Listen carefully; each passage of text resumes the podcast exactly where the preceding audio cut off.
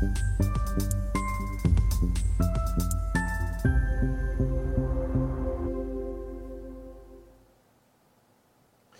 Bonjour, bienvenue sur Investisseur TV dans notre thématique bourse où un gérant vient nous partager, partager sa conviction sur euh, trois valeurs qu'il a choisies. Aujourd'hui, nous recevons le président euh, d'Indépendance et Expansion Asset Management, euh, William Higgins. William, bonjour. Bonjour. Peut-être deux mots sur votre maison de gestion et sa philosophie Alors, Indépendance et Expansion existe depuis 32 ans. Je l'ai rejoint il y a 30 ans et je gère le même fonds depuis 30 ans, ce qui veut dire que j'ai le track record actuellement le plus long en France. Nous sommes un investisseur value et nous sommes plus précisément un qualité value, c'est-à-dire nous ne payons pas cher des sociétés qui sont très rentables. Parfait. La première valeur que vous avez euh, choisi de nous présenter aujourd'hui, c'est S2I, je crois. Alors CS2I, c'est une société qui est dans le portefeuille depuis 2010. Euh, c'est une société en croissance, mais le marché a beaucoup de mal à la mettre dans cette, catégorie. Alors, quelle est son activité, son organisation, son marché?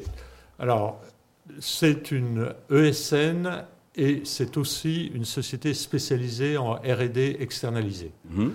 Donc, c'est moitié-moitié. Euh, ça a comme caractéristique qu'elle a une forte présence en Pologne, qui représente à peu près 40% du chiffre d'affaires, et que la Pologne est la, la, société qui tire la croissance du groupe. D'accord. Euh, depuis 2012, leur chiffre d'affaires est passé de 220 millions à 1 milliard sur l'année en cours, donc une forte croissance. Un pricing modéré, d'après nous, c'est 11. Bon, c'est probablement 12 parce qu'on se trompe toujours. Euh, et d'après euh, Dominique Azoulay, qui est le président de l'Alten, mhm. c'est son concurrent qu'il respecte le plus. D'accord. Alors justement, quelles sont ses spécificités, ses avantages par rapport aux autres acteurs SN du, du marché? Alors, si on regarde le dernier semestre, en France, leurs résultats ne sont pas extraordinaires. Ils ont une marge d'exploitation inférieure à 5%. En revanche, à l'étranger, ils ont une marge d'exploitation de 12,5% et la croissance de la Pologne a été supérieure à 40%. Euh, je ne suis pas capable d'expliquer pourquoi, parce que même le dirigeant de S2I se demandait comment sa filiale y arrivait. Il disait quand ils étaient 100 et qu'ils croissaient de 30%, je veux bien, mais quand ils ont atteint 1000 euh, salariés et qu'ils croissaient encore de 30%, euh, c'est quand même extrêmement difficile. C'est probablement la plus grosse société informatique en Pologne. Et d'après moi, mais il faudrait que je vérifie avec Matteucci, ils ont probablement été aidés par l'immigration ukrainienne cette année. Ingénieurs ukrainiens qui sont venus en Pologne. Qui sont venus en Pologne, parce qu'une croissance de 40%, c'est normalement c'est impossible. D'accord. Euh, le titre sur un an, je crois, gagne 3%. Euh, pour quelles raisons vous croyez encore au potentiel de, cette valeur? Alors d'abord, dans le, secteur de l'informatique, c'est probablement la, la, valeur la moins chère. Euh, et si on regarde sa croissance sur longue période, c'est fabuleux. Euh, je ne garantis pas que ça va continuer, mais avec un pricing de 11, ça paraît jouable. D'autant plus que le cours actuellement est particulièrement déprimé parce qu'il y a un gros porteur qui veut sortir et qui n'y arrive pas, et donc il vend beaucoup. D'accord. Enfin, il pèse sur le cours. Un point d'entrée. Très bien. Euh, la deuxième valeur que vous avez choisie va nous faire voguer, puisque c'est de la euh, navigation de plaisance avec Katana, je crois. Alors c'est Katana, donc c'est le spécialiste du catamaran, ou du moins ils ne font que du catamaran, donc euh, c'est vraiment un spécialiste. Euh, deux marques, Katana et Bali. Bali, c'est le bas de gamme. L'essentiel des marges est fait sur Katana, qui sont des produits de luxe. Euh, ils ont sorti un type de catamaran spécial avec le pont supérieur complètement couvert. Ça plaît beaucoup. Euh, bon, ils ont abandonné le côté sportif du catamaran euh, et c'est eux qui ont le plus de commandes. Euh, même les loueurs plus ou moins détenus par Beneteau conseillent aux clients qui veulent louer leur bateau d'acheter du katana. D'accord, c'est ce qui fait un peu la particularité par rapport aux autres constructeurs donc, dans, cette gamme. C'est ce qu'on appelait yacht Ponsin.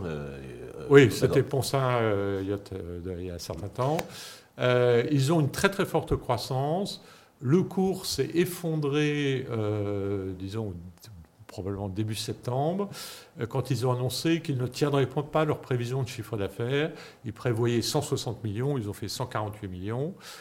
Pour une raison assez simple, c'est que eux aussi ont manqué de produits. Euh, donc ils n'ont pas pu finir les bateaux. Et ils ont eu un deuxième problème, c'est quand ils ont annoncé à leurs clients qu'ils ne fourniraient pas les bateaux en juillet, ils ont dit au mois d'août j'ai d'autres choses à faire, donc je viendrai les prendre quand j'aurai le temps. Donc ils ont perdu deux mois de production. Euh, a priori, c'est en train d'être récupéré ce premier trimestre. Euh, ils prévoient à nouveau une croissance de 30 35% cette année. Ils ont 500 millions de carnets de commandes. Donc c'est alors, c'est très très mal valorisé. C'est un pricing de 6. Euh, S'ils croisent de 35% l'année prochaine, ce sera un pricing de 5. Donc, c'est quasiment gratuit. Bon, d'accord, ils n'ont pas tenu leur prévision l'année dernière, mais c'est des choses qui arrivent. Aussi, donc ils perdent 6% sur un an, c'est clairement un point d'entrée. Oui. La troisième et dernière valeur, donc c'est de l'emballage plastique avec Guilin, c'est bien ça? Oui.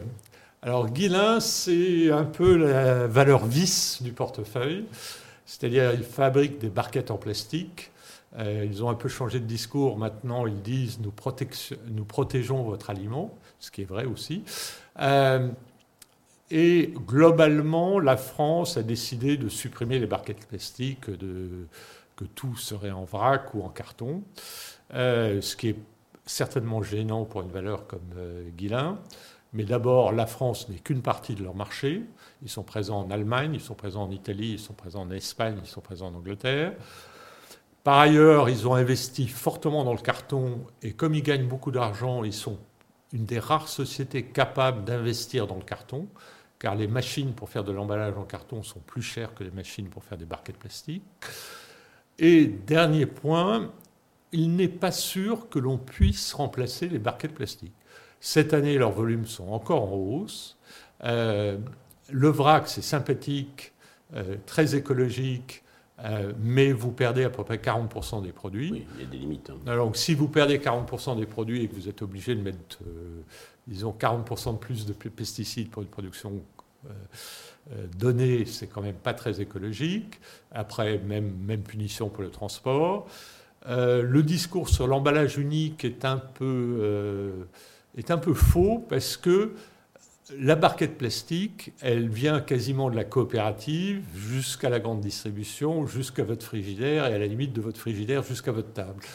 Euh, et si, bon, l'idée euh, qu'on a actuellement, c'est de dire on remplace tout le plastique par le carton, mais le carton, c'est pas étanche, donc quelque part, vous allez remettre du plastique dans le carton, ça coûte relativement cher, le bilan écologique n'est pas si évident que ça, et surtout, il n'y a pas de capacité de production. Donc si vous pensez, alors soit il y aura que du carton dans 5-10 ans et probablement Guilin fabriquera ce type de carton. il aura pivoté, il aura réussi à pivoter. Soit la loi sera changée parce que les agriculteurs expliqueront que globalement c'est trop, c'est trop coûteux de changer de système et que finalement le carton, c'est pas beaucoup mieux que le plastique. D'accord. Le titre perd moins 28%. Euh, pour quelle raison vous croyez donc Alors, D'une part, les résultats sont mauvais cette année parce que c'était une hausse du plastique significative. Que par ailleurs, le plastic bashing a probablement rendu les négociations plus difficiles avec la grande distribution. Aujourd'hui, si vous avez un joli emballage carton, euh, c'est dans l'air du temps et probablement vous le vendez mieux que si c'est une barquette plastique. Euh, mais l'avantage de Guilin, c'est surtout leur logistique. C'est-à-dire qu'ils sont capables de livrer tout, euh, tout grossiste ou toute euh, plateforme de la grande distribution dans les 24 heures pour tout type d'emballage. Probablement pas pour le carton encore aujourd'hui, mais sur le plastique, c'est ça leur avantage compétitif. D'accord. D'une manière plus globale, globale comment voyez-vous l'évolution du marché boursier sur les, les prochains mois? Alors d'abord, on ne voit aucune logique dans l'évolution des marchés boursiers. Pendant longtemps, j'ai cru naïvement que la bourse anticipait l'économie, jusqu'au jour où je suis tombé sur un article dans le FT qui disait qu'il n'y a aucune relation entre l'économie et la bourse. Globalement, c'est plus ce que les gens anticipent. S'ils anticipent une récession, ça va probablement baisser. S'ils anticipent une forte croissance, ça va probablement monter. Mais croire que l'activité économique détermine le niveau de la bourse, à moyen terme, c'est vrai, mais en attendant, ce n'est pas vrai. Euh, je pense, si on regarde la forte hausse depuis début octobre, Mon analyse, c'est que euh, tout le monde a eu très peur parce qu'il y avait une hausse des taux et qu'on voyait un effondrement de l'économie. En 2023, bien sûr. Euh, que là, les gens sont en train de se dire que ça résiste pas si mal que ça. Il y aura probablement un ralentissement l'année prochaine, mais que ça ne devrait pas être la fin du monde. C'est un peu l'anticipation du marché. Personnellement, je suis moins pessimiste de l'impact de l'augmentation des taux parce qu'il y a une croissance monétaire extraordinaire de 30% en France de 2009 à aujourd'hui, et que avec cette inflation, la vitesse de la vélocité de la monnaie va s'accroître, et donc les banques centrales ont un peu perdu la main. Parce que globalement, quand l'inflation était à 1%, vous avez de l'argent dans votre compte, mais vous n'en faisiez rien. Là, il faut s'en débarrasser, mais la personne qui va le recevoir va faire la même chose. Donc même s'il y a un petit un resserrement monétaire, je ne suis pas sûr que l'effet soit si fort. D'accord. C'est très clair. William, merci pour euh, toutes ces précisions. Je souhaite donc euh, succès à Indépendance et euh, Expansion. merci à tous de nous avoir suivis. je vous donne rendez-vous eh bien prochainement sur Investir TV dans notre thématique bourse avec un autre gérant et d'autres valeurs.